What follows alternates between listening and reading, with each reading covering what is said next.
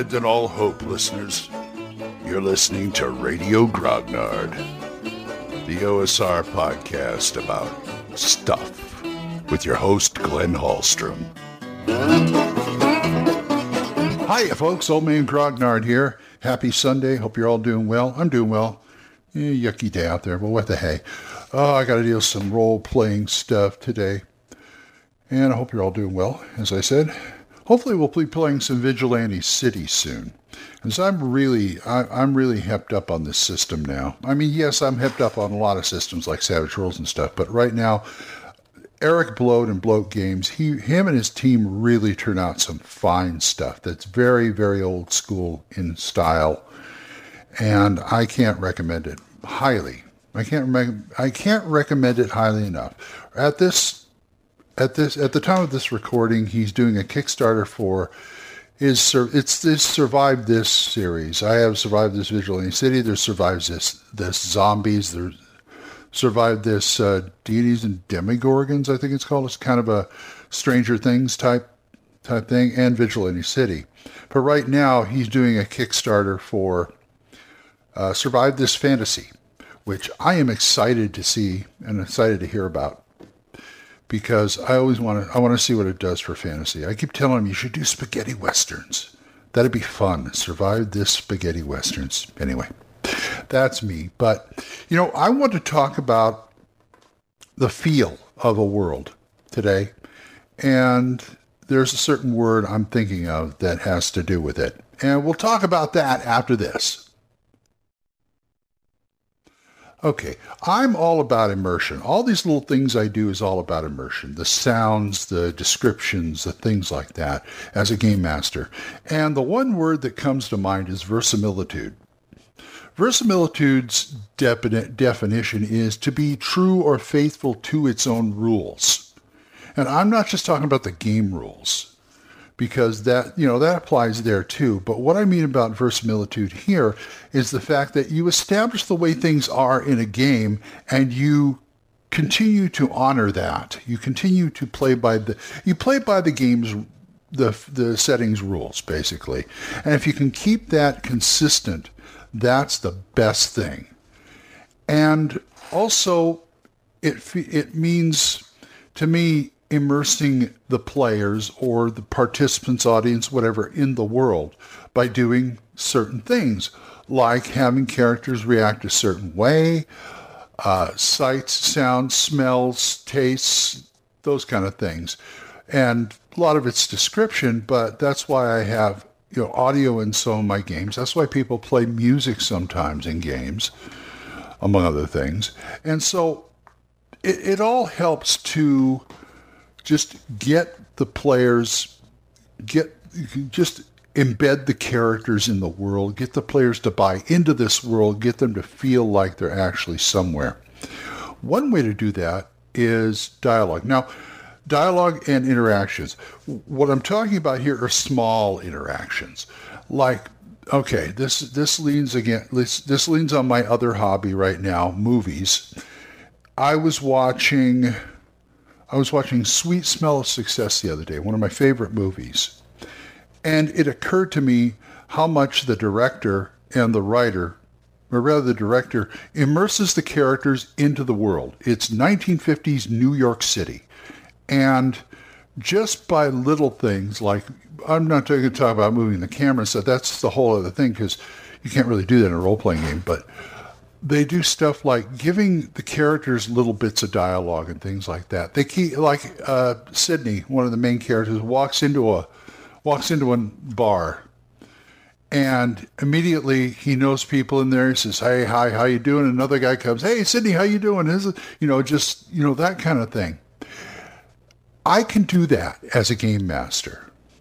I don't think to do that as a game master, but I should because I can do something stuff like, okay, let's take the basic cliche start of a role playing game. You're in a bar. Well, why should you be in a bar? Why can't you be going into a bar? Why can't you walk in and you say something like, you open the door and just this cacophony and noise comes out and people talking and you can hear a steady murmur of people talking over there. And you see a, a kid roasting a, a roasting a pig on a spit in the fireplace. The bartender's, you know, cleaning out a glass and he's talking to this other guy. All of a sudden, you, you walk in and uh, say your character's name is Mac. And, you know, the Mac the fighter, he walks in and some, some big burly guy in the corner says, Hey, Mac, how you doing? Hey, how you doing? Hey, Phil, how are you? Or something like that. And the bar, you know, the, the bar, the, the one of the one of the serving wenches come up. Would you like a seat? Uh, we got a seat over here.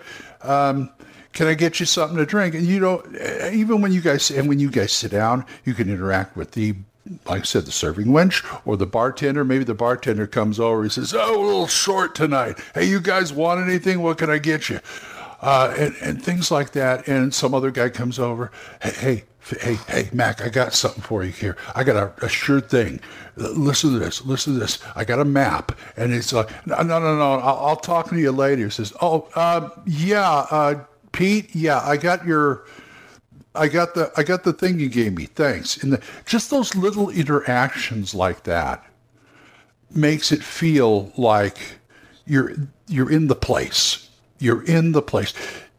Now, a lot of people, I don't think everybody, has been to a Disney attraction. Disneyland, Walt Disney World, Tokyo Disneyland, Euro Disney, you name it. When you go there, you are immersed in whatever land you're in at the time. You are surrounded because that's the way Walt planned it. I mean, t- let's go all the way back to Disneyland. There's a reason there's a big berm around it. There's a reason like you can't see other buildings outside of it because he immerses you in that environment. And it's just that feeling, that atmosphere.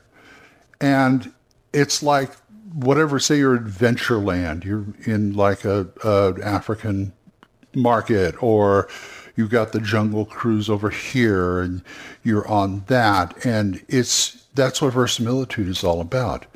It's it's atmosphere. It's immersing yourself. Any good place does that, and any good a lot of good films do that. I was like Sweet Smell Success. I was thinking more like, well, you know, Robert Altman does a lot of a lot of that, or or somebody like Howard Hawks, Robert Altman. Watch MASH. You really feel like you're at the 4077 MASH unit, or uh, let's see, uh, let's, uh, well, okay, how about the thing from another world? These guys talking over each other all the time and people saying this, that, and all this other, you know, sounds. And you can describe like the sounds. And if you have a soundboard or something playing in the background, instead of having music, you can have, you can get sound effects of like a bar or something like that. I've got on my, on my, I have a soundboard on my tablet and I have one whole page for pirate for pirate games. It's just one whole page of like a tavern or on this, you know, I've even got like sounds of, of boats, you know, where you hear the creaking of the boat and the water lapping, that kind of thing. That helps with verisimilitude. Like I said, anything you can get to sink your char- the characters into that game and get the players to buy in. So that's something to look at. And don't forget to do that with your role playing when you're when you're running the game. I mean, you you don't have to do it constantly, but if you chose certain places like at the bar, maybe on the road, or maybe in somebody's somebody's home or a palace or something, choose your places to do that, and it really brings the game, the game alive. It really does. Sounds and you know just just your role playing if you can't do like the sounds and stuff. And that's the reason why you have props too, because that helps. It's verisimilitude. That's the name of the game right there. Get them involved and sunk and bought into that world. So I got to go start my day. So if you want to talk to me about this or anything else, oldmangrognard at gmail.com or you can drop a voicemail on Anchor. We are monetized, so as little as 99 cents a month, you too can help support this program, and I would thank you. And thanks again to Jonathan Dorje, Wendell Jessen, Oliver Shriek, Gilbert Soares, Juan Carlos Llewellyn, Daniel Reynolds, Dan Gregg, Benjamin Brodell, Jason, and John Allen Large. Thank you guys. I appreciate it. Don't forget Dan Gregg's podcast, the Yung, Y-U-N-G Grognard podcast, Yung Grognard, Mark C. Wallring's The Yawning Owlbear podcast, and Big John Allen Large's The Red Dice Diary. So, until I see you folks next time, keep the dice warm, and I will talk to you later. Bye-bye. Questions? Comments? Send them to oldmangrognard at gmail.com. We'll see you next time when Radio Grognard is on the air.